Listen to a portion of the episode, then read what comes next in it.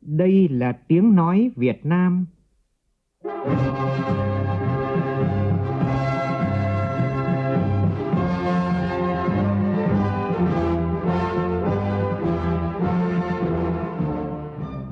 là tiếng nói Việt Nam, phát thanh từ Hà Nội, thủ đô nước Cộng hòa xã hội chủ nghĩa Việt Nam.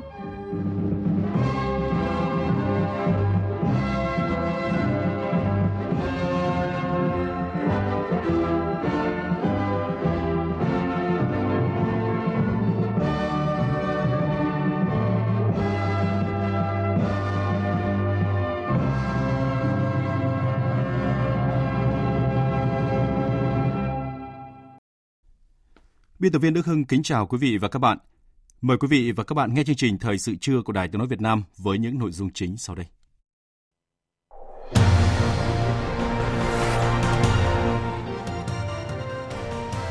Tổng Bí thư Chủ tịch nước Nguyễn Phú Trọng, trưởng ban chỉ đạo Trung ương về phòng chống tham nhũng, chủ trì phiên họp thứ 17 về phòng chống tham nhũng. Thủ tướng Chính phủ Nguyễn Xuân Phúc dự hội nghị xúc tiến đầu tư tỉnh Trà Vinh. Đây là hội nghị xúc tiến đầu tư đầu tiên tại các địa phương của năm mới 2020. Bộ Nông nghiệp và Phát triển Nông thôn yêu cầu các địa phương vùng đồng bằng sông Cửu Long ngừng xuống giống khoảng 100.000 ha lúa. Bộ Giao thông Vận tải yêu cầu đích thân Tổng Giám đốc Cục 6 Đường sắt Trung Quốc phải trực tiếp có mặt tại Việt Nam để tháo gỡ vướng mắc tại dự án đường sắt Cát Linh Hà Đông. Trong phần tin thế giới, Campuchia mở phiên tòa xét xử ông Kem Sokha, cựu chủ tịch Đảng Cứu quốc Campuchia đã bị giải thể về tội danh phản quốc. Mỹ và Trung Quốc chính thức ký thỏa thuận thương mại giai đoạn 1 Tuy vậy, phía Mỹ vẫn khẳng định duy trì áp thuế lên hàng hóa Trung Quốc cho tới khi đạt được thỏa thuận giai đoạn 2.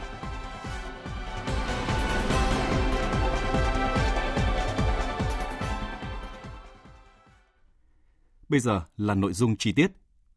Sáng nay tại Hà Nội, Ban chỉ đạo Trung ương về phòng chống tham nhũng họp phiên thứ 17 dưới sự chủ trì của Tổng Bí thư Chủ tịch nước Nguyễn Phú Trọng, trưởng Ban chỉ đạo để kiểm điểm đánh giá kết quả hoạt động năm 2019, thảo luận cho ý kiến về phương hướng nhiệm vụ trọng tâm công tác năm 2020. Phóng viên Xuân Dần đưa tin. Sau khi nghe các ý kiến phát biểu, phát biểu kết luận phiên họp, Tổng Bí thư Chủ tịch nước Nguyễn Phú Trọng, trưởng Ban chỉ đạo nhấn mạnh, nhìn lại năm 2019 và từ đầu nhiệm kỳ đại hội 12 của Đảng đến nay, công tác phòng chống tham nhũng đã có bước tiến mạnh mẽ với nhiều chủ trương giải pháp đột phá đi vào chiều sâu, đạt kết quả rất quan trọng, toàn diện, đồng bộ, rõ rệt hơn, được cán bộ, đảng viên và nhân dân đồng tình, hưởng ứng đánh giá cao. Tham nhũng được kiềm chế, từng bước ngăn chặn và có chiều hướng thuyên giảm, góp phần quan trọng giữ vững ổn định chính trị, phát triển kinh tế xã hội, nâng cao uy tín và vị thế của nước ta trên trường quốc tế. Tất cả các ý kiến các đồng chí phát biểu cũng đều toát lên một ý theo tôi hiểu là mặc dù cho đến nay chúng ta cũng còn những hạn chế, những tồn tại, những việc chưa làm được, nhưng về cơ bản có thể đánh giá là năm 2019 tiếp tục được đà của năm 2018 đồng thời có một số kết quả mới, nổi bật hơn năm 2019 có phải ý chúng thế không? Nên cái tâm trạng mà trong một bộ phận nhân dân nào đó lo rằng là dừng nghỉ không làm thì điều đó năm 2019 đã không xảy ra. Về cơ bản tức là chúng ta tiếp tục được cái đà năm 2018 và có những mặt làm tốt hơn, nhuần nhuyễn hơn. Các đồng chí chứng minh cả rồi tôi không nhắc lại nữa. Theo Tổng Bí thư Chủ tịch nước, đã tập trung chỉ đạo đẩy mạnh xây dựng hoàn thiện thể chế về quản lý kinh tế xã hội và phòng chống tham nhũng, góp phần hoàn thiện cơ chế phòng ngừa chặt chẽ để không thể tham nhũng. Trung ương Bộ Chính trị Ban Bí thư đã ban hành gần 30 văn bản về xây dựng Đảng, hệ thống chính trị và phòng chống tham nhũng. Quốc hội đã thông qua 18 luật, 20 nghị quyết, Chính phủ, Thủ tướng Chính phủ đã ban hành 100 nghị định, 119 nghị quyết, 37 quyết định, 33 chỉ thị, giúp nâng cao hiệu lực hiệu quả quản lý nhà nước trên các lĩnh vực của đời sống xã hội, góp phần phòng ngừa tiêu cực tham nhũng.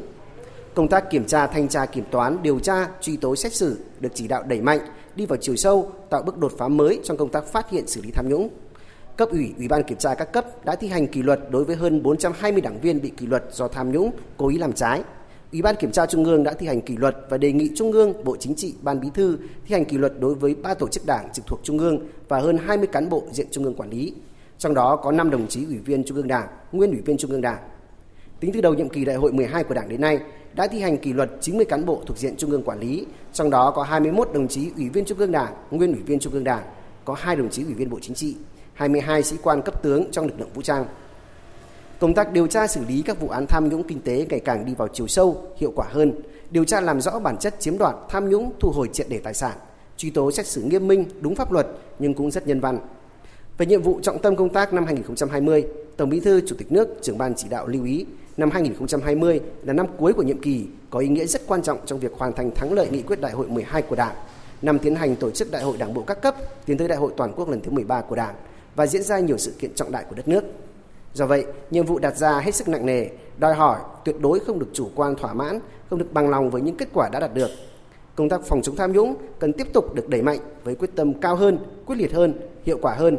Trong đó cần tiếp tục tập trung đẩy mạnh việc xây dựng hoàn thiện thể chế về quản lý kinh tế xã hội và phòng chống tham nhũng, từng bước hình thành cơ chế phòng ngừa để không thể tham nhũng theo nghị quyết đại hội 12 của Đảng. Rất lưu ý năm 2020 là năm có nhiều sự kiện lớn của đất nước đặc biệt là tiến hành đại hội đảng bộ các cấp tiến tới đại hội toàn quốc lần thứ 13 của đảng. Và nó cũng liên quan đến cái công tác của chúng ta đang làm. Các đồng chí đã lưu ý rồi. Cố gắng làm sao không phải vì đại hội mà trùng không đấu tranh phòng chống tham nhũng, mà càng đến đại hội càng phải làm cho tốt. Cái này chúng ta quán triệt một cái tinh thần là làm việc nào ra việc nấy, các công việc bổ sung lẫn nhau, hỗ trợ lẫn nhau, thúc đẩy công việc của nhau, không cản trở.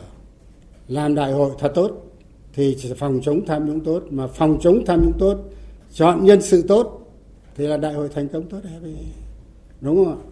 Thì các đồng chí lưu ý cái đó rất là đúng Tổng Bí thư Chủ tịch nước cũng yêu cầu trong năm 2020 cần tập trung chỉ đạo kết thúc điều tra 21 vụ án, kết thúc xác minh xử lý 21 vụ việc, truy tố 23 vụ án, xét xử sơ thẩm 29 vụ án, xét xử phúc thẩm 7 vụ án theo kế hoạch của ban chỉ đạo. Nhất là tập trung đưa ra xét xử sơ thẩm 10 vụ án nghiêm trọng, phức tạp, dư luận xã hội quan tâm. Sáng nay, Thủ tướng Nguyễn Xuân Phúc tới dự hội nghị xúc tiến đầu tư tỉnh Trà Vinh. Đây là hội nghị xúc tiến đầu tư đầu tiên tại các địa phương của năm mới 2020. Tin chi tiết cho biết. Với chủ đề Trà Vinh tiềm năng cơ hội đầu tư và phát triển, hội nghị diễn ra đúng dịp kỷ niệm 120 năm thành lập của tỉnh Duyên Hải hướng ra Biển Đông.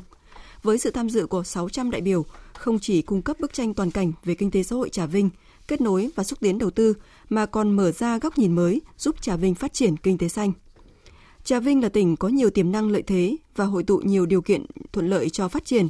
Trà Vinh có nguồn năng lượng tái tạo, có tiềm năng lớn, nhất là điện gió, điện mặt trời – Khu kinh tế Định An là một trong 16 khu kinh tế ven biển của cả nước và là một trong hai khu kinh tế ven biển của vùng đồng bằng sông Cửu Long, được xác định là một trong 8 khu kinh tế ven biển ưu tiên đầu tư trong giai đoạn 2016-2020.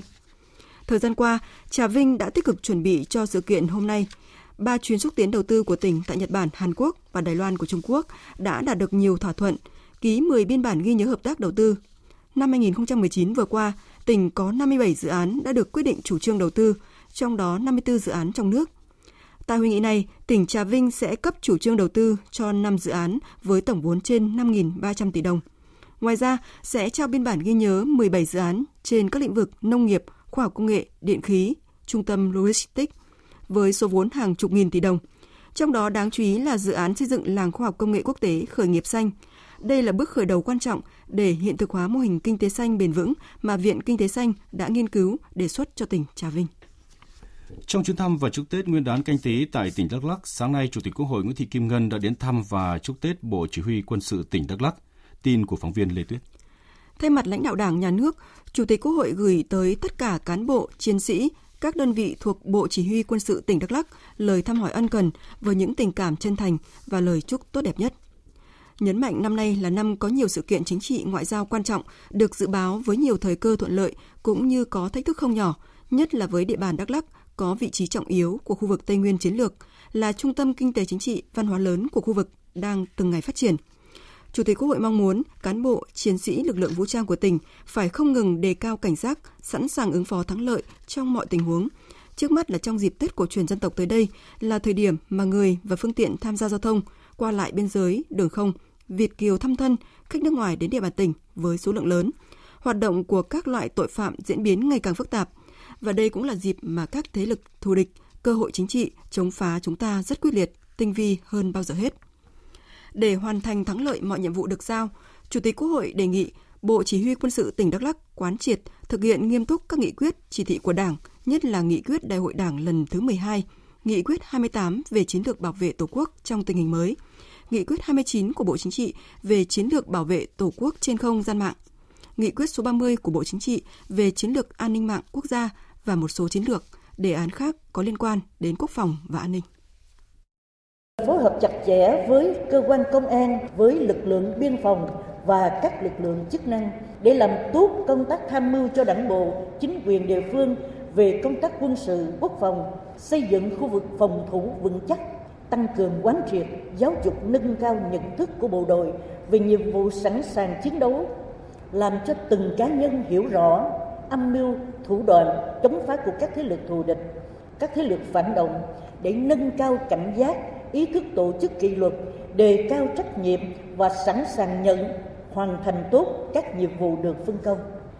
Bảo đảm an toàn trong cơ quan đơn vị và các mục tiêu đảm nhiệm. Bảo đảm an ninh chính trị, trật tự an toàn xã hội trên địa bàn. Nhân dịp Tết Nguyên đán canh tí, địa phương cần tổ chức tốt các hoạt động đền ơn đáp nghĩa, uống nước nhớ nguồn, thăm hỏi, chúc Tết các gia đình chính sách, người có công với cách mạng và các hoạt động đón Tết khác phù hợp với chủ trương, chính sách của Đảng, Nhà nước và phong tục tập quán truyền thống của dân tộc địa phương. Quan tâm, động viên thăm hỏi, chúc Tết các lực lượng trực sẵn sàng chiến đấu, đơn vị làm nhiệm vụ ở địa bàn khó khăn phức tạp, vùng sâu, vùng xa, vùng biên giới, cán bộ chiến sĩ có hoàn cảnh gia đình khó khăn. Cũng trong sáng nay, Chủ tịch Quốc hội đã đến thăm, chúc Tết và tặng quà cho ông Hồ Miên, lão thành cách mạng, huy hiệu 70 năm tuổi Đảng tại thành phố Buôn Ma Thuột. Sáng nay tại Hà Nội, Bộ Kế hoạch và Đầu tư, Ngân hàng Thế giới cùng Đại sứ quán Australia tại Việt Nam phối hợp tổ chức lễ công bố báo cáo phát triển Việt Nam 2019 với chủ đề Kết nối Việt Nam vì thịnh vượng và phát triển chung. Phóng viên Thu Trang thông tin. Báo cáo được thực hiện dựa trên nền tảng Báo cáo Việt Nam 2035 hướng tới thịnh vượng, sáng tạo, công bằng và dân chủ và Báo cáo Phát triển Thế giới 2020 với chủ đề là thương mại để phát triển trong kỷ nguyên của chuỗi giá trị toàn cầu – không chỉ phân tích toàn diện các vấn đề kết nối của Việt Nam, báo cáo cung cấp cho các nhà hoạch định chính sách và các bên liên quan những lựa chọn chính sách phát triển và chiến lược đầu tư nhằm thúc đẩy hội nhập của Việt Nam với thị trường toàn cầu, đặc biệt là tăng cường kết nối, thúc đẩy phát triển bao trùm và nâng cao khả năng thích ứng với biến đổi khí hậu. Cho rằng kết nối là một khái niệm đa diện đa chiều và không chỉ bó hẹp ở các kết cấu hạ tầng mà còn cả về không gian của các hoạt động kinh tế cũng như các thủ tục hành chính và pháp lý. Ông Osman Dion, Giám đốc Quốc gia Ngân hàng Thế giới tại Việt Nam, đại diện các bên nghiên cứu và công bố bản báo cáo khẳng định. Cần phải giải quyết một số vấn đề chính sau đây. Thứ nhất, đó là khai thác hợp lý uh, kết cấu hạ tầng giao thông, uh, cải thiện công tác phối hợp giữa các tỉnh, các địa phương, thay vì cạnh tranh lãng phí giữa các địa phương để có được hạ tầng giao thông. Và cái thứ hai là cần phải hoàn thiện uh, quy hoạch giao thông và quy hoạch không gian để các cái chuỗi giá trị quan trọng hỗ trợ nhau tốt hơn nhằm tăng cường kết nối và hội nhập chuỗi giá trị trong nước và quốc tế. Và thứ ba là cải thiện khả năng tiếp cận thị trường cho các khu vực kém phát triển hơn thông qua kết nối với các trung tâm kinh tế Tuy nhiên, Phó Thủ tướng Chính phủ Vương Đình Huệ cũng chỉ rõ nhiều vấn đề đáng lưu tâm, cần được các chuyên gia nghiên cứu sâu hơn. Về cái khuyến nghị là cần làm cho chính sách kết nối về đầu tư và hạ tầng giao thông hướng mạnh hơn nữa vào phục vụ thương mại. Kiến nghị là cần phải có cái tích hợp cái chiến lược ờ, xuất nhập khẩu của Việt Nam. Thì đây là một cái ờ, khuyến nghị rất là đáng chú ý. Chúng tôi cũng muốn đặt ra câu hỏi là theo truyền thống của Việt Nam cũng như các nước ấy thì giao thông vận tải thì bao giờ nó không phải là đi trước và mở đường. Thì vấn đề là tích hợp cái này như thế nào? Cái nào là cái có trước? Vấn đề thứ hai nữa là về cái giao thông vận tải là một chiến lược phát triển, một cái hạ tầng cứng. Trong khi chuỗi giá trị là có tính chất linh hoạt và rất thay đổi, khó lường. Chúng ta sẽ tích hợp và kết nối này như thế nào? Đây thì phần lớn là chúng ta mới chỉ nói đến kết nối với bắc nam. Chúng tôi rất muốn báo cáo nghiên cứu nhiều hơn đến những cái kết cấu theo hướng Đông Tây. Khi mà các cái quốc gia khác chỉ chú trọng vào cái việc phát triển và kết nối theo cái hướng Đông Tây. Ngày 14 tháng 1 năm 2020, Bộ Tài chính Hoa Kỳ đã ban hành báo cáo về chính sách kinh tế vĩ mô và ngoại hối của các đối tác thương mại lớn của Hoa Kỳ. Tại báo cáo kỳ này, Bộ Tài chính Hoa Kỳ đã đưa danh sách các quốc gia cần giám sát gồm 10 nước trong đó có Việt Nam. Về việc này, Ngân hàng Nhà nước Việt Nam cho biết. Theo Ngân hàng Nhà nước, tại báo cáo tháng 5 năm 2019, lần đầu tiên Việt Nam trở thành một trong 9 quốc gia nằm trong danh sách các quốc gia cần giám sát. Báo cáo này cũng nêu một quốc gia vào danh sách giám sát sẽ tiếp tục được theo dõi trong hai kỳ báo cáo tiếp theo. Do đó, tại báo cáo tháng 1 này, Việt Nam tiếp tục nằm trong danh sách giám sát dù chỉ đáp ứng một tiêu chí về thặng dư thương mại song phương.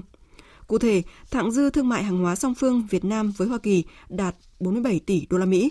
Trong khi đó, các tiêu chí còn lại chúng ta chưa đáp ứng như thặng dư cán cân vãng lai tương đương 1,7% GDP, can thiệp mua dòng trên thị trường ngoại tệ tương đương 0,8% GDP. Theo Ngân hàng Nhà nước, trong thời gian tới, Bộ Tài chính Hoa Kỳ sẽ tiếp tục theo dõi các thông tin, số liệu về thương mại, cán cân, vãng lai, các chính sách kinh tế vĩ mô, tiền tệ của Việt Nam và có thể sẽ tiếp tục trao đổi, làm việc với các cơ quan hữu quan của Việt Nam nếu cần thiết.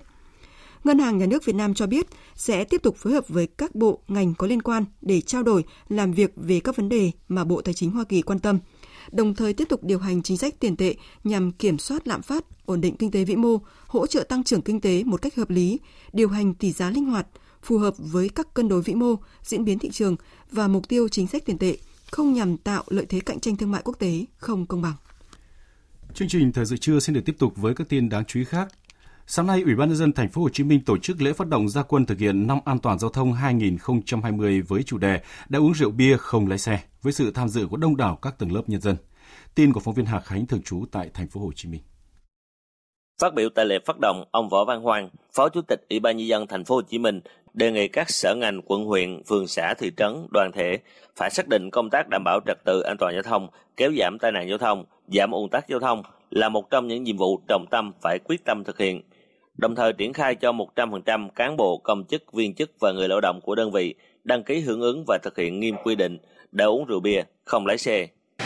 Thành phố quyết tâm kéo giảm ít nhất 5% số vụ, số người chết và số người bị thương do tai nạn giao thông so với năm 2019, giảm số ủng tắc giao thông kéo dài trên 30 phút và hạn chế đến mức thấp nhất tình trạng ủng ứ cục bộ tại một số tuyến đường có mật độ giao thông cao cũng tại buổi lễ, Ban an toàn giao thông thành phố cùng với các đơn vị đã phát động đợt cao điểm đảm bảo trật tự an toàn giao thông Tết Nguyên đán Canh Tý và lễ hội Xuân 2020. Sau lễ phát động, các đơn vị có liên quan đã diễu hành với các thông điệp về an toàn giao thông. Cũng liên quan đến lĩnh vực giao thông, thông tin trên báo điện tử Vietnamnet cho biết, Bộ Giao thông Vận tải vừa yêu cầu đích thân Tổng Giám đốc Cục 6 Đường sắt Trung Quốc phải trực tiếp có mặt tại Việt Nam để tháo gỡ vướng mắc của dự án đường sắt Cát Linh Hà Đông. Tin cho biết. Dự án đường sắt đô thị Cát Linh Hà Đông vẫn chưa thể đưa vào khai thác thương mại do còn một số tồn tại về an toàn hệ thống. Tổng thầu chưa hoàn thiện, các hạng mục phù, chưa phù hợp với thông số kỹ thuật, các thiết bị chưa hoàn thiện theo hồ sơ thiết kế, khối lượng công việc tồn động vẫn chưa được giải quyết dứt điểm. Thậm chí, tổng thầu chưa xác định được thời gian đưa dự án vào vận hành chính thức.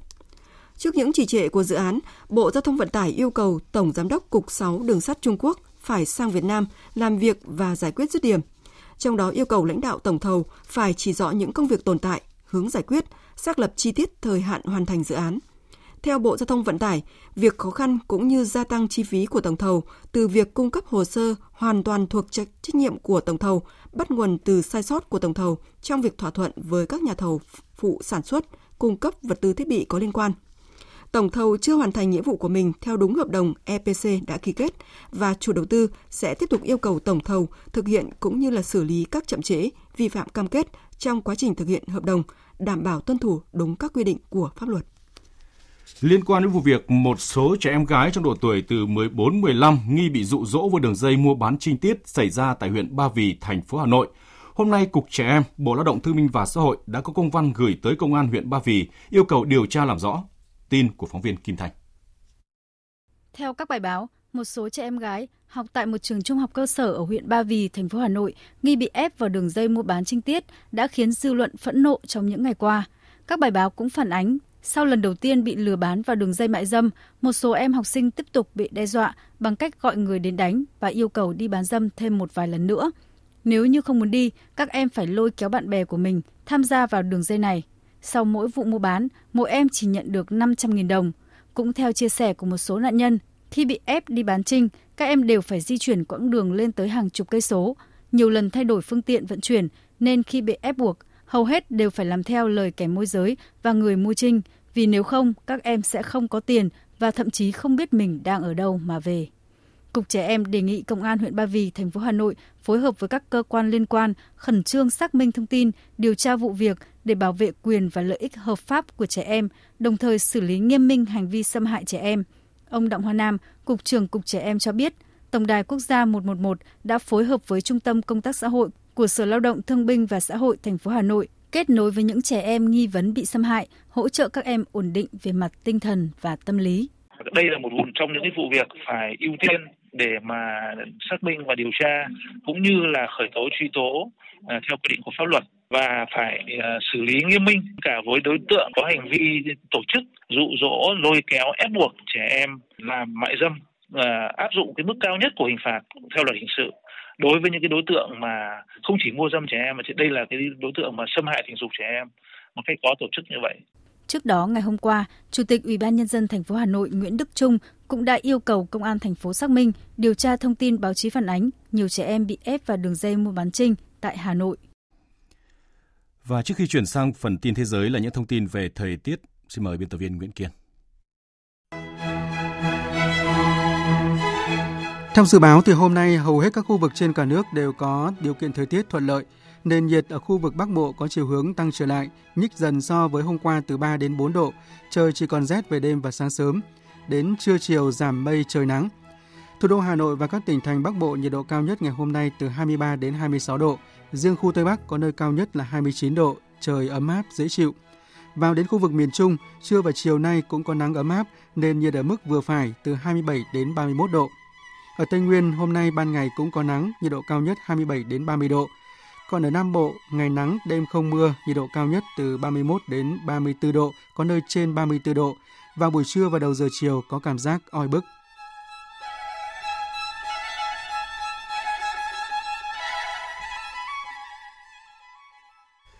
Chương trình Thời sự trưa sẽ để tiếp tục với phần tin thế giới. Hôm nay, Tòa án thành phố Phnom Penh mở phiên tòa xét xử ông Kem Sokha, cựu chủ tịch Đảng Cứu quốc Campuchia đã bị giải thể. Ông Kem Sokha bị cáo buộc tội danh phản quốc. Tin cho biết. Sáng nay, ông Kem Sokha và các luật sư bảo chữa đã có mặt tại tòa án thành phố Phnom Penh, nơi được các lực lượng cảnh sát, quân đội và hiến binh Campuchia bảo vệ an ninh nghiêm ngặt trước sự chứng kiến của đông đảo giới truyền thông trong và ngoài nước, các tổ chức phi chính phủ và người dân Campuchia. Ông Kem Sokha bị bắt giữ tại nhà riêng ở thủ đô Phnom Penh vào tháng 9 năm 2017 và bị tòa án Campuchia cáo buộc tội phản quốc, sau đó bị quản thúc tại gia. Tháng 11 năm 2017, Đảng Cứu quốc dân tộc bị Tòa án tối cao Campuchia ra phán quyết giải thể với cáo buộc đảng này âm mưu lật đổ chính phủ. Ngày 10 tháng 11 năm 2019 vừa qua, ông Kem Sokha được tòa cho tự do tạm thời trước khi ra hầu tòa – Ông Kem Sokha được tạm thả với các điều kiện không rời khỏi Campuchia, không tham gia hoạt động chính trị và phải có mặt khi cơ quan chức năng yêu cầu, tiếp tục chịu sự giám sát của tòa án. Ông này có thể bị kết án tới 3 năm 30 năm tù nếu bị tòa tuyên có tội, chiều theo luật pháp Campuchia. Hôm nay theo giờ Mỹ, Hạ viện Mỹ hiện do Đảng Dân Chủ nắm giữ sẽ bỏ phiếu thông qua việc chính thức chuyển các điều khoản luận tội Tổng thống Donald Trump lên Thượng viện. Phóng viên Phạm Huân, thường trú tại Mỹ đưa tin. Phát biểu sau cuộc họp với lãnh đạo Đảng Dân Chủ tại Hạ viện ngày 14 tháng 1, Chủ tịch Hạ viện Nancy Pelosi cho biết bà sẽ chỉ định các nhân vật thực hiện việc truy tố Tổng thống tại phiên tòa xét xử ở Thượng viện. Hiện vẫn chưa rõ bà Nancy Pelosi sẽ chỉ định bao nhiêu người, nhưng danh sách này dự kiến bao gồm Chủ tịch Ủy ban Tình báo Hạ viện Adam Schiff và Chủ tịch Ủy ban Tư pháp Hạ viện Gerald Nadler. Sau cuộc bỏ phiếu của Hạ viện ngày 15 tháng 1, Thượng viện sẽ gửi chat hầu tòa yêu cầu Tổng thống Trump xuất hiện Cố vấn Nhà Trắng Pat Cipollone dự kiến sẽ dẫn đầu nhóm bảo chữa cho Tổng thống Trump cùng với luật sư riêng của ông Trump là Jay Sekulow. Lãnh đạo đa số tại Thượng viện Mick McConnell cùng ngày cho biết phiên tòa xét xử tại Thượng viện có thể bắt đầu vào thứ Ba tuần sau. Ông Trump đã trở thành Tổng thống Mỹ thứ ba bị luận tội sau khi Hạ viện tháng trước đã thông qua hai điều khoản luận tội, bao gồm lạm dụng quyền lực và cản trở quốc hội.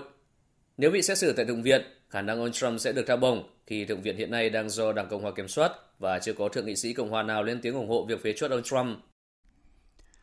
Tuyên bố không có lựa chọn nào khác, ba nước châu Âu tham gia ký thỏa thuận hạt nhân Iran gồm Anh, Pháp và Đức hôm qua cáo buộc Iran vi phạm điều khoản cam kết, đồng thời kích hoạt cơ chế giải quyết tranh chấp. Bước đi có thể khiến Liên Hợp Quốc tái áp đặt trừng phạt Iran và khiến thỏa thuận từng được coi là lịch sử này đổ vỡ hoàn toàn. Hiện đã có phản ứng của các bên liên quan. Tổng hợp của biên tập viên Đình Nam. Trong một phản ứng trước tiên, Iran đã lên tiếng cảnh báo Anh, Pháp và Đức về hậu quả của quyết định kích hoạt cơ chế giải quyết tranh chấp nhằm vào Tehran theo thỏa thuận hạt nhân đã ký năm 2015. Bộ Ngoại giao Iran cho biết nếu châu Âu muốn lạm dụng quy trình này thì họ cũng cần được chuẩn bị để chấp nhận hậu quả.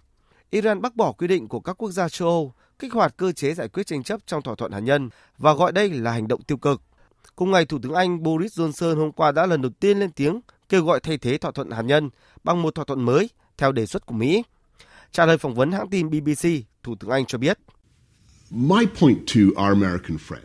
Quan điểm của tôi giống với những người bạn Mỹ là bằng cách này hay cách khác, chúng tôi phải ngăn chặn Iran sở hữu vũ khí hạt nhân. Tôi nghĩ điều quan trọng nhất hiện nay là những quy định trong thỏa thuận hạt nhân. Nhưng nếu chúng ta cùng đồng ý loại bỏ nó, chúng ta cần một thỏa thuận thay thế. Trong khi Thủ tướng Israel Benjamin Netanyahu cũng kêu gọi các nước phương Tây tái áp đặt các biện pháp trừng phạt ngay lập tức lên Iran sau những vi phạm của nước này đối với thỏa thuận hạt nhân. Chúng tôi biết chính xác những gì đang xảy ra với chương trình hạt nhân Iran. Iran nghĩ rằng họ có thể có được vũ khí hạt nhân. Tôi xin nhắc lại, Israel sẽ không cho phép điều đó xảy ra. Tôi cũng yêu cầu tất cả các nước phương Tây áp đặt cơ chế xử phạt tự động của Liên Hợp Quốc lên Iran. Thỏa thuận hạt nhân Iran có tên gọi đầy đủ là Kế hoạch Hành động chung toàn diện, có điều khoản cho phép một bên tuyên bố trước một ủy ban chung rằng một bên khác vi phạm thỏa thuận một cách nghiêm trọng. Nếu vấn đề không được giải quyết ở cấp ủy ban chung, thì sẽ tiếp tục được đưa tới một ủy ban cố vấn trước khi cuối cùng được đưa tới Hội đồng Bảo an Liên Hợp Quốc. Dạng sáng nay theo giờ Việt Nam tại Tây Ban Nha đã, để, đã xảy ra vụ nổ nhà máy hóa chất ở vùng Catalonia khiến một số người thiệt mạng và bị thương. Phóng viên Huỳnh Điệp theo dõi khu vực Tây Âu đưa tin. Vào khoảng 19 giờ tối ngày 14 tháng 1, người dân sinh sống xung quanh khu vực nhà máy hóa dầu thành phố Tarragon, vùng Catalonia, khu vực tiếp giáp biên giới phía nam của Pháp, nghe thấy tiếng nổ rất lớn, kèm theo đó là đám cháy với cột khói có thể nhìn thấy từ cách xa hàng cây số. Vụ nổ được xác định xảy ra chính tại nhà máy hóa chất này. Hậu quả ban đầu được xác định một người thiệt mạng, một người mất tích và ít nhất 6 người bị thương, trong đó hai người bị bỏng nặng. Nạn nhân thiệt mạng được xác định là một cư dân sống gần khu vực nhà máy hóa chất. Người này thiệt mạng khi tòa nhà bị sập do sức ép từ vụ nổ. Theo thông tin ban đầu, nhà máy hóa chất tại thành phố Tarragon là nhà máy chuyên sản xuất các sản phẩm ethylene oxide và các dẫn xuất của chất này. Mỗi năm, nhà máy này sản xuất tới 140.000 tấn hóa chất ethylene oxide. Cơ quan chức năng Tây Ban Nha cũng tạm thời xác định đám khói bao trùm bầu trời thành phố Tarragon không phải là khói hóa chất, trong khi đó giao thông đường bộ và đường sắt tại khu vực đã bị phong tỏa. Virus viêm phổi lạ ở Trung Quốc có thể lây lan từ người sang người. Các bệnh viện trên toàn thế giới cần có các kịch bản kiểm soát nhiễm trùng trong trường hợp lây lan trên diện rộng. Đây là cảnh báo mới nhất của Tổ chức Y tế Thế giới WHO. Virus gây bệnh viêm phổi lạ ở Vũ Hán, Trung Quốc thuộc chủng corona, loại virus gây truyền nhiễm rất đa dạng từ cảm cúm thông thường đến hội chứng suy hô hấp cấp tính nặng và hội chứng hô hấp trung đông. Tổng cộng đã có 41 ca mắc viêm phổi lạ tại thành phố Vũ Hán mà các xét nghiệm ban đầu cho thấy là có thể do một chủng virus corona gây ra. Một bệnh nhân đã tử vong. Phát biểu tại Geneva, Thụy Sĩ, bà Maria Van Kerkhove, người đứng đầu bộ phận phụ trách các dịch bệnh mới của Tổ chức Y tế Thế giới, cảnh báo. Từ những thông tin mà chúng tôi nắm được thì có khả năng xảy ra lây nhiễm hạn chế từ người sang người, nhất là trong cùng gia đình. Tuy nhiên, điều rất rõ ràng hiện nay là chưa xảy ra lây nhiễm liên tục từ người sang người.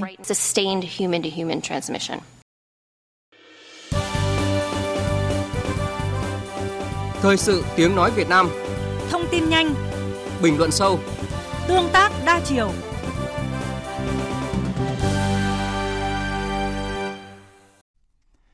Thưa quý vị và các bạn, mùa khô năm 2019-2020, tình trạng hạn hán và xâm nhập mặn được dự báo là sẽ khốc liệt như mùa khô năm 2015-2016.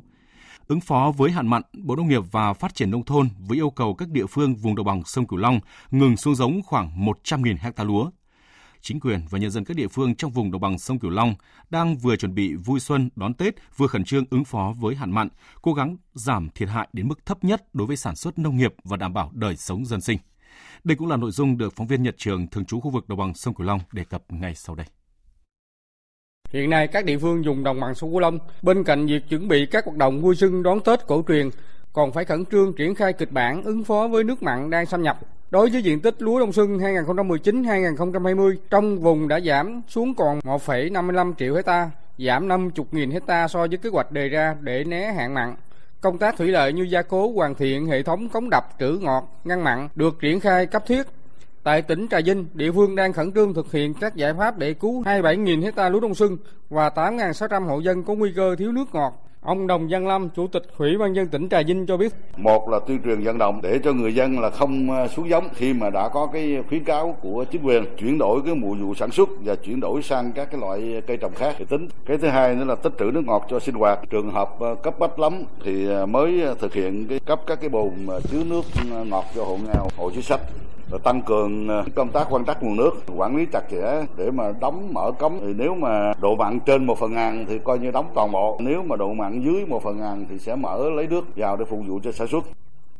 Theo Ủy ban nhân tỉnh Cà Mau, đã có hơn 16.000 hecta lúa tôm đã bị thiệt hại hoàn toàn, 16.000 hecta lúa mùa có nguy cơ giảm năng suất và 4.500 hộ dân có nguy cơ bị thiếu nước ngọt do hạn mặn đến sớm. Đây là địa phương đã bị ảnh hưởng sớm và nặng nề nhất vùng đồng bằng sông Cửu Long trong đợt hạn mặn này.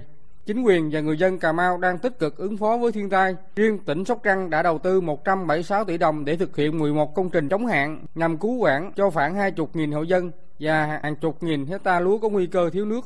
Đối với tỉnh Bến Tre, do bao bọc bởi ba cù lao với nhiều sông rạch chằng chịt nên nước mặn xâm nhập sâu vào nội đồng. Địa phương đã bố trí 46 điểm đo độ mặn, cung cấp tin nhắn về nước mặn đến hơn 1.000 cán bộ từ cấp tỉnh đến cơ sở thông qua Zalo, SMS Đặc biệt, tỉnh Bến Tre đã hoàn thành xây dựng hồ chứa nước tại huyện Ba Tri là nguồn nước cung cấp cho các nhà máy xử lý nước có khả năng phục vụ cho khoảng 200.000 hộ dân dùng ven biển. Để bảo vệ vườn cây ăn trái, qua kiển chính quyền và ngành nông nghiệp địa phương còn vận động và khuyến cáo người dân sử dụng các máy xử lý nước mặn thành nước ngọt, đầu tư mua túi trữ nước ngọt. Ông Đào Ngọc Minh, nhà vườn ở xã Tân Phú, huyện Châu Thành, tỉnh Bến Tre cho biết sử dụng túi trữ ngọt của công ty cổ phần nhựa Tân Đại Dương sản xuất chỉ tốn chưa đến 3 triệu đồng nhưng rất hiệu quả có cái túi chứa này thì thấy là tốt rồi đó tiện đó. Bởi vì mình để trên sân được dưới mương được mình dễ sử dụng. Thì người dân họ mua đó họ họ thấy cái đồng tiền vừa phải. Hiệu quả cao. Lý do là giữ dưỡng ngọt thì người nông dân ấy nó có lợi được. Trong công tác phòng chống hạn mặn hiện nay, các địa phương vùng đồng bằng sông Cửu Long đang gặp khó khăn nguồn kinh phí để xây dựng hoàn thiện các hệ thống thủy lợi khép kín. Hầu hết các tỉnh đều kiến nghị trung ương hỗ trợ vài trăm tỷ đồng, riêng Trà Vinh cần khoảng 1.000 tỷ đồng. Nhiều công trình do Bộ Nông nghiệp Phát triển đầu tư còn dở dang, chưa phát huy hiệu quả như là cống đập Ninh Quế, Hậu Giang, cống Xuân Hòa, Tiền Giang, Tân Vinh, Bông Bót, Vĩnh Long. Theo ông Nguyễn Hữu Lập, Phó Chủ tịch Ủy ban nhân dân tỉnh Bến Tre, về lâu dài các địa phương trong vùng cần có cơ chế quản lý nguồn nước sông Mekong và xây hồ chứa nước ngọt. Bến Tre đề xuất chính phủ xem xét ban hành cơ chế chính sách mới trong việc điều phối sử dụng hiệu quả nguồn nước sông Mekong, đồng thời kiến nghị Bộ Nông nghiệp Phát triển nông thôn chủ trì phối hợp với các địa phương nghiên cứu đầu tư xây dựng hồ chứa nước ngọt, đặc biệt là dùng tứ giác Đông Xuyên để đảm bảo vai trò xả nước điều tiết, hạn chế những đợt triều cường xâm nhập mặn của các cửa sông trong lưu vực đồng bằng sông Cửu Long, đồng thời tạo nguồn nước và hệ thống cung cấp nước thô ổn định, kết nối cung cấp cho các nhà máy nước hiện có của tỉnh đáp ứng những nhu cầu nước ngọt phục vụ sinh hoạt và sản xuất của người dân trong vùng. Theo Bộ Nông nghiệp Phát triển Nông thôn, vấn đề hạn mặn dùng đồng bằng sông Long do tác động của nhiều nguyên nhân, trong đó các yếu tố tác động của thượng nguồn kết hợp với triều cường. Do đó, vấn đề quan hệ hợp tác với các quốc gia thượng nguồn trong việc xây dựng các đập thủy điện, việc quản lý nguồn nước sông Mekong là cần thiết. Tăng cường công tác dự báo trung hạn cho toàn vùng để có cơ sở lập kịch bản ứng phó với hạn mặn. Đặc biệt, ngay từ bây giờ, các cơ quan của Bộ Nông nghiệp Phát triển Nông thôn và chính quyền các địa phương trong khu vực đồng bằng sông Cửu Long phải đẩy nhanh tiến độ thực xây dựng các công trình thủy lợi, phát huy tác dụng ngay từ mùa khô này. Ông Nguyễn Xuân Cường, Bộ trưởng Bộ Nông nghiệp Phát triển Nông thôn yêu cầu cần đẩy nhanh các cái công trình của chúng ta. Ở đây có hai nhóm công trình. Một là công trình của bộ, quy mô vùng, quy mô liên tỉnh, quy mô tỉnh ở cấp độ lớn theo tinh thần này ít nhất không hoàn chỉnh được thì những chức năng cơ bản của công trình phải đảm bảo được. Tất cả dự án của bộ phải tập trung hoàn thành kịp đưa vào sử dụng ứng phó trong cái mùa này. Càng nhanh càng tốt Chương trình Thời sự trưa sẽ để tiếp tục với một số thông tin chúng tôi vừa nhận. Sáng nay tại Hà Nội, Ủy viên Bộ Chính trị, Bí thư Trung Đảng, Trưởng ban Dân vận Trung ương Trương Thị Mai tiếp đoàn Ủy ban Đoàn kết Công giáo Việt Nam do Linh mục Trần Xuân Mạnh, Chủ tịch Ủy ban làm trưởng đoàn gửi lời chúc mừng năm mới an lành tới Linh mục Trần Xuân Mạnh và Ủy ban Đoàn kết Công giáo Việt Nam, bà Trương Thị Mai mong muốn thời gian tới Ủy ban Đoàn kết Công giáo Việt Nam và đồng bào công giáo tiếp tục có nhiều đóng góp cho sự phát triển của đất nước. Sáng nay tại Hà Nội, Đảng ủy khối doanh nghiệp Trung ương tổ chức hội nghị tổng kết công tác năm 2019 và triển khai phương hướng nhiệm vụ năm 2020. Đến dự có Ủy viên Bộ Chính trị, Bí thư Trung Đảng, trưởng ban Kinh tế Trung ương Nguyễn Văn Bình. Phóng viên Nguyễn Hằng đưa tin. Báo cáo tại hội nghị cho thấy, năm qua, Đảng ủy khối doanh nghiệp trung ương với những biện pháp đồng bộ hiệu quả tại hầu hết các tập đoàn tổng công ty, ngân hàng thương mại trong khối đã thực hiện cơ bản đạt chỉ tiêu kế hoạch đề ra trong năm 2019, duy trì hoạt động sản xuất kinh doanh có hiệu quả, theo đó, kết quả so với năm 2018, tổng doanh thu của các tập đoàn tổng công ty trong khối ước đạt 1,73 triệu tỷ đồng, tăng 6,1%, đóng góp lớn vào ngân sách nhà nước trên 258,2 nghìn tỷ đồng. Tại hội nghị, Bí thư Đảng ủy khối doanh nghiệp Trung ương Y Thanh Hà cho biết. Năm 2019, các doanh nghiệp trong khối tiếp tục tập trung lãnh đạo chỉ đạo đẩy mạnh nâng cao hiệu quả hoạt động sản xuất kinh doanh, hoàn thành tốt các chỉ tiêu nhiệm vụ bảo toàn và phát triển vốn nhà nước, tập trung thực hiện đề án cơ cấu lại doanh nghiệp, phát huy nội lực, lan tỏa khát vọng về một Việt Nam hùng cường, phát huy vai trò là chủ đạo của kinh tế nhà nước và cùng với khu vực kinh tế tư nhân và khu vực kinh tế có vốn đầu tư nước ngoài, đảm bảo hoàn thành các chỉ tiêu vĩ mô đưa Việt Nam vững vàng phát triển ở khu vực và trên thế giới. Sáng nay tại nhà văn hóa thanh niên thành phố Hồ Chí Minh, chuyến xe mùa xuân Tết Xung Vầy đã lăn bánh đưa 2.500 sinh viên nghèo về quê đón Tết cổ truyền. Tin của phóng viên Tỷ Huỳnh thường trú tại thành phố Hồ Chí Minh.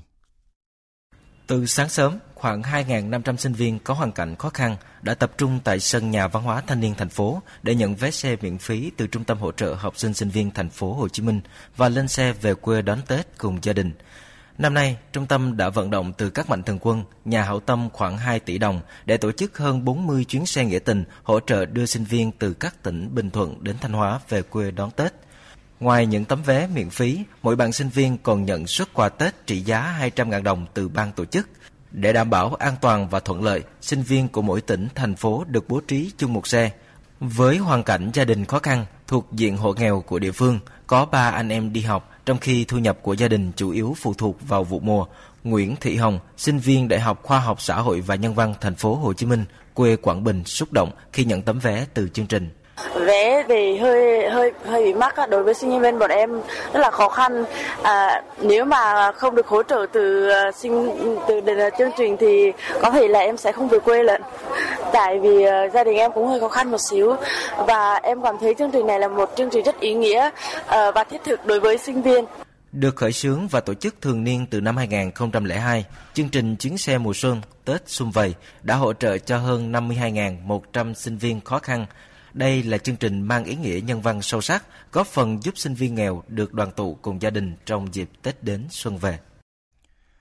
Thưa quý vị và các bạn, trên đất Lào có một bản làng Việt với hình ảnh cây đa bến nước sân đình tồn tại hơn 100 năm nay. Đó là bản Siêng Vang nằm trên địa phận huyện Nong Búc, tỉnh biên giới Kham Muộn, giáp với Thái Lan. Hơn một thế kỷ đã qua, người dân nơi đây vẫn giữ được tiếng nói, nét sinh hoạt và truyền thống văn hóa của người Việt. Phóng sự của nhóm phóng viên Thanh Trường và Sĩ Đức thực hiện trong chuyến công tác tại Lào dịp cuối năm. Mời quý vị và các bạn cùng nghe.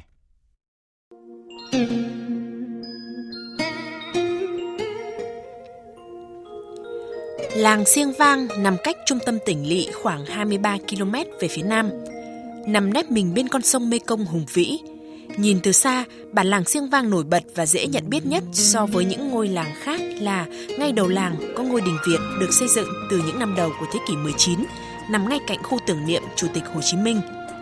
Qua nhiều lần người dân trùng tu, nay ngôi đình được xây dựng bằng bê tông mái ngói ba gian hai trái.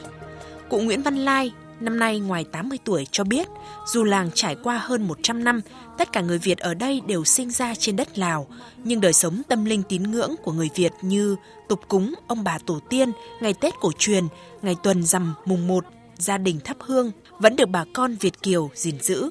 Đình làng tháng giêng thì rằm tháng 7, năm hai ngày đó là cùng thì Khi cùng chế thì cũng thành mặc áo dài, à, xịt trên động, mà ông là ở trường mà hai anh bôi bại rồi hai bên đó là chỉ cùng quân một quân heo đó, đó. À, sát ra là cái thủ là yon kêu trường là hai bên toàn gồi gà cùng gồi những ngôi làng Việt ở đây khá đơn sơ nhưng vẫn giữ được nếp nhà Việt với vườn tược, ruộng nương, bờ mương, những cây gạo cổ thụ cỡ ba người ôm, đơm hoa đỏ rực vào những ngày tháng 3 âm lịch hàng năm. Cây nhãn, cây xoài và lũy tre làng chạy dọc bờ sông Mekong theo cụ Đặng Văn Hồng, năm nay gần 90 tuổi, người gốc Quảng Bình, theo cha sang đây từ năm 2 tuổi, làm giao liên cho bộ đội Việt Minh và bộ đội Lào thời kháng chiến chống Pháp. Người Việt tính cần cù, sáng tạo và không bao giờ cam chịu lùi bước trước khó khăn. Càng khó khăn thì tinh thần đoàn kết tương trợ lẫn nhau, đức tính vốn có của người Việt lại càng trỗi dậy và lớn lao hơn. Sinh ra là làm cách mạng ở đấy nhưng mà có cái đi các nơi rồi cũng đang là biết đoàn kết. Người ta gọi là chìm trở về ù cây đá biển nước thân kinh, nhớ lang nhớ xóm. Một người mà mất đi, không nữa là ở viên trắng, sao bạn tắc hẹt về chôn cất những cái người mà già nua mà có trên tuổi ở trong này là vẫn đoàn kết như, như, như vậy. Cái sự đoàn kết được và sau này là giữ cái đoàn kết tốt. Hai đoàn kết với người Lào. Làng được thành lập từ năm 1882. Ban đầu, cả làng chỉ có khoảng 10 gia đình người Việt di cư đến sinh sống và sáng lập ra làng. Đây là những người theo phong trào cần vương kháng Pháp, bị thực dân Pháp khủng bố khát khao nên phải di cư sang vùng đất này. Tên làng Siêng Vang cũng được người dân đặt theo một cách rất đặc biệt, mang đậm truyền thống, ăn quả nhớ kẻ trồng cây của người Việt Nam.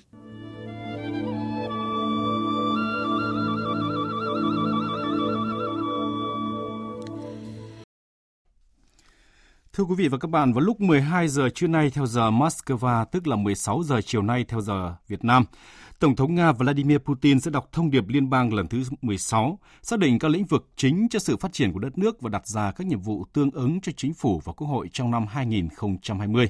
Giới quan sát cho rằng thông điệp năm nay sẽ đặt trọng tâm vào các vấn đề xã hội. Phóng viên Văn Thường, thường trú tại Liên bang Nga đưa tin.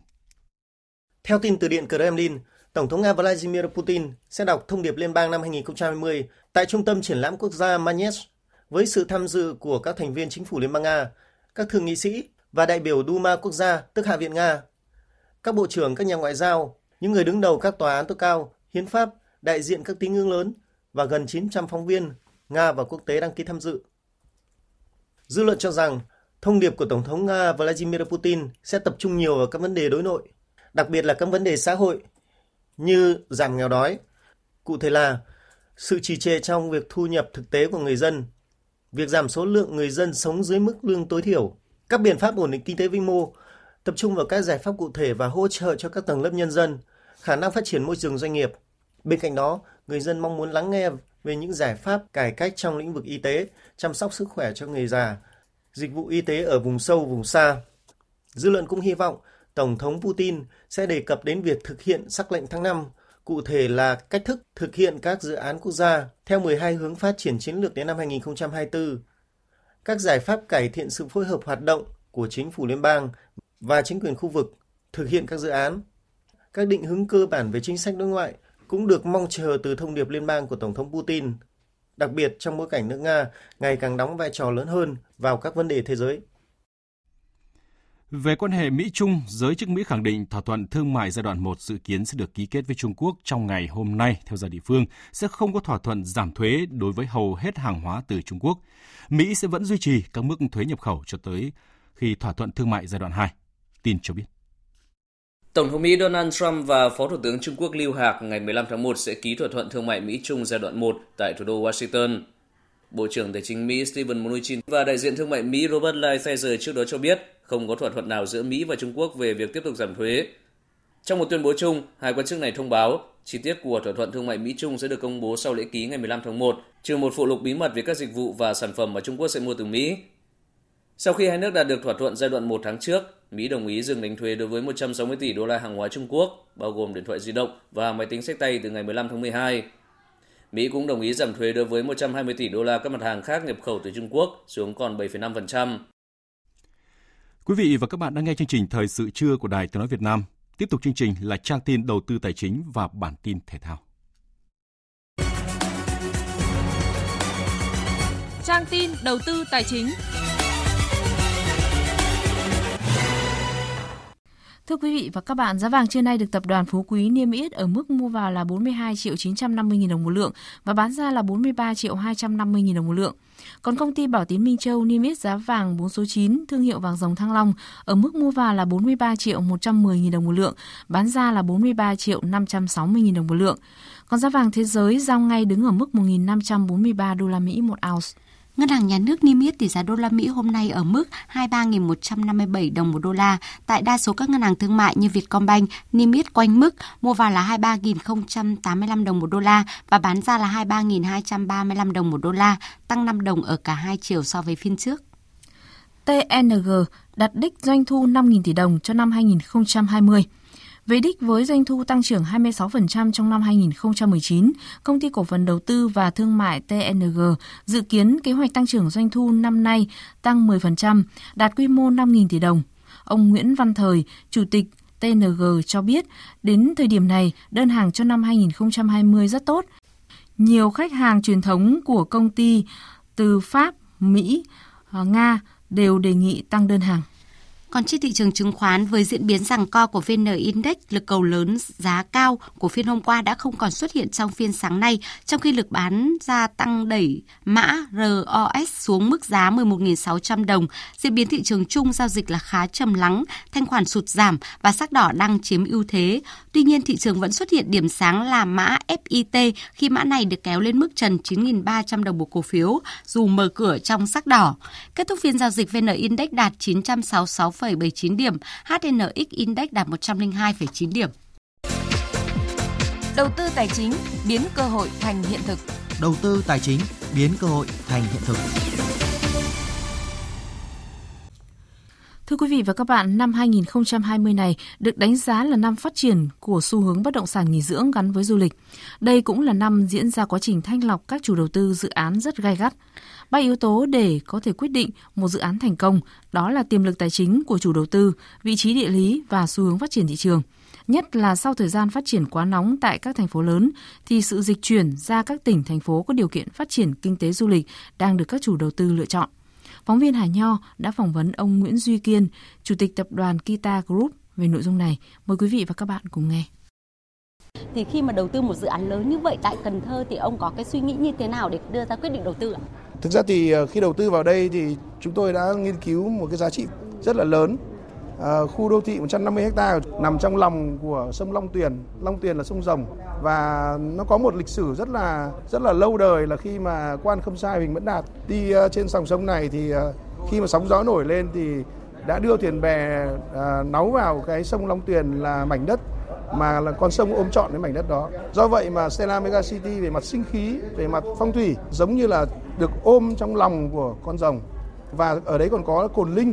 Cồn linh giống như một viên ngọc Minh Châu là thế của đô thị Stella Mega City nói riêng và quận Bình Thủy nói chung là thế rồng nhà ngọc Minh Châu. Đây là một cái thế mà về mặt phong thủy sẽ hưng vượng và sẽ giúp cho mảnh đất sinh sôi nảy nở, hứng trọn một vùng sinh khí của đồng bằng sông Cửu Long. Tôi nghĩ rằng với những cái câu chuyện như vậy và với những cái giá trị như vậy và với sự đầu tư bài bản của một tập đoàn có một tiềm lực tài chính tốt, không có gì không khẳng định được rằng Stella Mega City sẽ là khu đô thị thịnh vượng số 1 ở Cần Thơ. Ông suy nghĩ vào cái dự án và sẽ gọi tên gắn với truyền thống văn hóa của Cần Thơ nói riêng và Việt Nam nói chung như thế nào ạ? Chúng tôi đặt tên là Sega nghĩa là một ngôi sao. Chúng tôi mong muốn dự án với một tình yêu của cá nhân tôi và của tất cả những nhân sự, của tất cả những kỹ sư của tất cả những người công nhân ngày đêm bám trụ với công trường thì chúng tôi tin rằng đây sẽ thực sự trở thành một ngôi sao tỏa sáng tại uh, trung tâm của thành phố Cần Thơ nói riêng và đồng bằng sông Cửu Long nói chung. Tại sao lại là Cần Thơ? Bởi vì là có thể có viên ngọc tỏa sáng thì có thể là tỏa sáng ở rất nhiều nơi khác. Nhưng mà lý do nào mà ông lại lựa chọn Cần Thơ ạ? Khi quyết định đầu tư thì uh, một trong những yếu tố đầu tư rất quan trọng uh, để mà mang tính quyết định là yếu tố về một thị trường mới nổi và về một tương lai lâu dài để tăng giá trị. Đồng thời cũng là một cái mảnh đất mà tôi rất là yêu quý. À, Cần Thơ là gạo trắng nước trong và cũng là có rất nhiều gia nhân. Do vậy tôi nghĩ rằng với cả một cái vùng đồng bằng sông Cửu Long rộng lớn như thế, với một dân số 20 triệu dân như thế, mà nếu như thiếu đi một khu đô thị giống như khu đô thị Stella Mega City thì ờ, cũng là một phần nào có lỗi với cả một mảnh đất như vậy. Vâng ạ, xin ờ, trân trọng cảm ơn ông.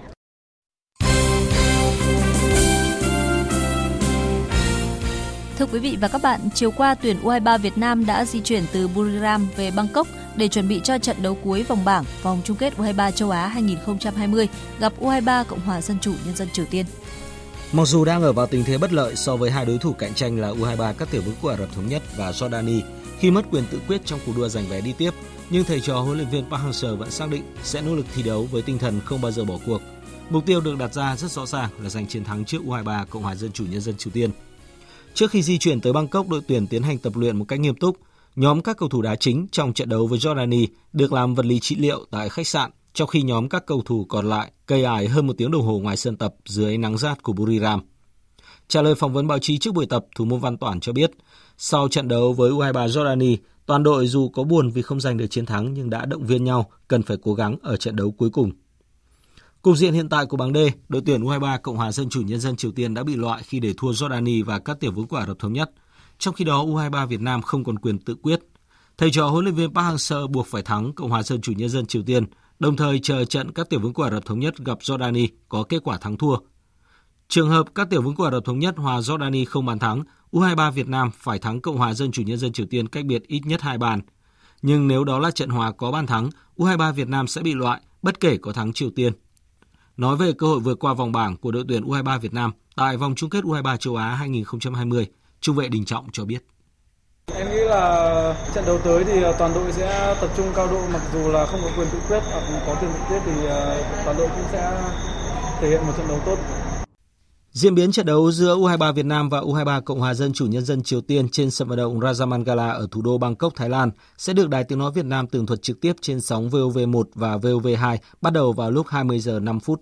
Mời quý vị và các bạn đón nghe.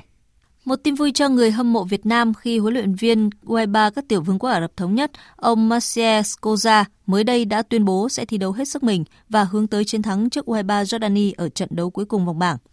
Ông nói, Chúng tôi có một lực lượng nhiều cầu thủ tài năng có thể tạo nên sự khác biệt và dẫn dắt đội tiến sâu ở giải. Chỉ cần một kết quả hòa ở trận cuối cùng, chúng tôi sẽ lọt vào vòng tiếp theo. Tuy vậy, tôi kêu gọi các cầu thủ cần tập trung cao độ ở trận đấu cuối cùng vòng bảng với U23 Jordani và cần giành chiến thắng để đảm bảo việc đoạt xuất vào tứ kết. Hy vọng rằng chúng tôi sẽ đạt được mục tiêu của mình. Kết thúc lượt trận thứ hai vòng bảng, vòng chung kết U23 châu Á, tờ Fox Sports Asia đã chọn ra 8 cầu thủ thi đấu nổi bật nhất vòng đấu này. U23 Việt Nam có một cầu thủ lọt vào danh sách là tiền vệ Đức Chiến. Tờ báo thể thao nổi tiếng châu Á viết, mặc dù những cái tên Quang Hải, Hà Đức Trinh và Tiến Linh là những người được nhắc đến nhiều nhất trong đội hình Việt Nam trước thềm giải đấu, nhưng các cầu thủ phòng ngự lại là những ngôi sao trong hai trận đấu đầu tiên. Trận đấu bế tắc với U23 Jordani đã chứng kiến màn trình diễn kiên cường của hàng thủ. Tuy nhiên họ cũng phải nhờ đến sự giúp đỡ từ Đức Chiến, cầu thủ lùi sâu nhất trong bộ ba tiền vệ của U23 Việt Nam – người luôn lùi về để tham gia phòng ngự, trong khi cũng mang đến nhiều cơ hội tấn công từ những đường bóng của mình. Ở lượt trận cuối bảng A vòng chung kết U23 châu lục diễn ra tối qua, chủ nhà U23 Thái Lan và U23 Australia đã giành vé vào tứ kết. Do chỉ cần một kết quả hòa để đi tiếp nên đội bóng xứ chùa vàng chơi đầy thận trọng. Phút thứ tư, đội chủ nhà được hưởng quả 11 m do một cầu thủ bên phía U23 Iraq để bóng chạm tay. Trên chấm phạt đền, Jaroen Sack hạ gục thủ môn đối phương mở tỷ số trận đấu. Bàn thua bất ngờ khiến U23 Iraq buộc lòng phải đẩy cao đội hình nhằm tìm kiếm bàn gỡ hòa.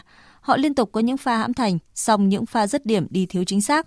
Tuy nhiên, U23 Thái Lan chỉ duy trì được lợi thế dẫn bàn trong hiệp 1. Ngay đầu hiệp 2, U23 Iraq gỡ hòa do công của tiền đạo Nasib. Một đều cũng là kết quả cuối cùng của trận đấu.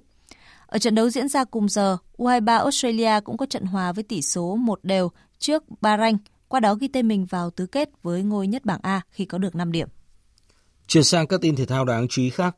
Chiều qua, câu lạc bộ Thành phố Hồ Chí Minh có trận giao hữu cùng câu lạc bộ từ Hàn Quốc Jeonnam Dragons. Đây là một trong những trận đấu tập của đội bóng thành phố mang tên Bác chuẩn bị cho mùa giải mới.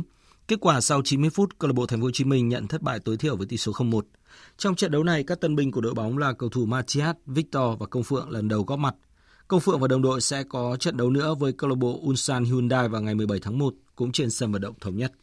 Hai tuyển thủ Futsal Việt Nam là Minh Trí và Thái Huy đã hoàn thành vai trò tại Nhật Bản sau khi góp công giúp Yokohama giành ngôi vô địch giải hạng nhất, đồng nghĩa với tấm vé lên chơi giải vô địch quốc gia Futsal Nhật Bản 2020. Minh Trí và Thái Huy đầu quân cho Yokohama theo bản hợp đồng cho mượn trong 3 tháng. Trong quãng thời gian tại Nhật Bản, hai cầu thủ này đã thể hiện được phong độ tốt, thường xuyên xuất hiện trong đội hình chính thức. Kết thúc giải đấu tại Nhật Bản, Minh Trí và Thái Huy sẽ trở về Việt Nam hội quân cùng các đồng đội tại đội tuyển quốc gia, hướng đến mục tiêu vào nhóm 5 đội dẫn đầu giải Futsal vô địch châu Á 2020 để giành vé dự World Cup Futsal 2020. Dự báo thời tiết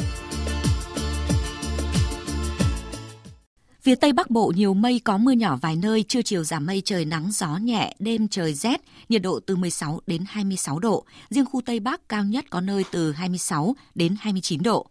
Phía Đông Bắc Bộ nhiều mây có mưa nhỏ vài nơi, trưa chiều giảm mây trời nắng, gió Đông Nam cấp 2, cấp 3, đêm trời rét, nhiệt độ từ 18 đến 26 độ. Các tỉnh từ Thanh Hóa đến Thừa Thiên Huế nhiều mây, có mưa vài nơi, trưa chiều giảm mây trời nắng, gió nhẹ, phía Bắc đêm trời rét, nhiệt độ từ 19 đến 29 độ. Các tỉnh ven biển từ Đà Nẵng đến Bình Thuận có mây chiều nắng, đêm có mưa vài nơi, gió đông bắc đến đông cấp 2 cấp 3, nhiệt độ từ 21 đến 31 độ. Tây Nguyên có mây chiều nắng, đêm không mưa, gió nhẹ, đêm trời rét, nhiệt độ từ 14 đến 30 độ. Nam Bộ có mây, chiều nắng, đêm không mưa, gió đông bắc đến đông cấp 2, cấp 3, nhiệt độ từ 21 đến 34 độ. Khu vực Hà Nội nhiều mây có mưa nhỏ vài nơi, trưa chiều giảm mây trời nắng, gió đông nam cấp 2, cấp 3, đêm trời rét, nhiệt độ từ 18 đến 25 độ. Dự báo thời tiết biển, Bắc Vịnh Bắc Bộ, Nam Vịnh Bắc Bộ có mưa vài nơi, tầm nhìn xa trên 10 km, gió đông nam cấp 3, cấp 4. Vùng biển từ Quảng Trị đến Quảng Ngãi có mưa vài nơi, tầm nhìn xa trên 10 km, gió đông bắc đến đông cấp 4. Khu vực Bắc Biển Đông, khu vực giữa Biển Đông, khu vực quần đảo Hoàng Sa thuộc thành phố Đà Nẵng, vùng biển từ Bình Định đến Ninh Thuận và vùng biển từ Bình Thuận đến Cà Mau, không mưa, tầm nhìn xa trên 10 km, gió đông bắc cấp 4, cấp 5. Vùng biển từ Cà Mau đến Kiên Giang có mưa vài nơi, tầm nhìn xa trên 10 km, gió đông cấp 3, cấp 4. Khu vực Nam Biển Đông và khu vực quần đảo Trường Sa thuộc tỉnh Khánh Hòa có mưa rào và rông vài nơi, tầm nhìn xa trên 10 km, gió đông bắc cấp 5, riêng phía tây chiều có lúc cấp 6 giật cấp 7, biển động. Vịnh Thái Lan không mưa, tầm nhìn xa trên 10 km, gió nhẹ. Những thông tin về thời tiết cũng đã kết thúc chương trình thời sự trưa nay. Quý vị và các bạn quan tâm có thể nghe lại trên trang web tại địa chỉ vv1.vn. Chương trình thời sự trưa nay do các biên tập viên Đức Hưng, Thanh Trường, Minh Châu, Hàng Nga, kỹ thuật viên Thu Huệ phối hợp sản xuất và thực hiện. Chịu trách nhiệm nội dung Nguyễn Thị Tuyết Mai. Xin chào và cảm ơn quý vị và các bạn đã quan tâm lắng nghe.